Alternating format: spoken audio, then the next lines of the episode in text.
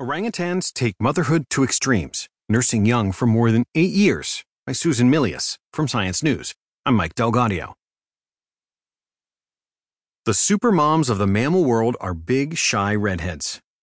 Studying growth layers in orangutan teeth shows that mothers can nurse their youngsters for eight plus years, a record for wild mammals.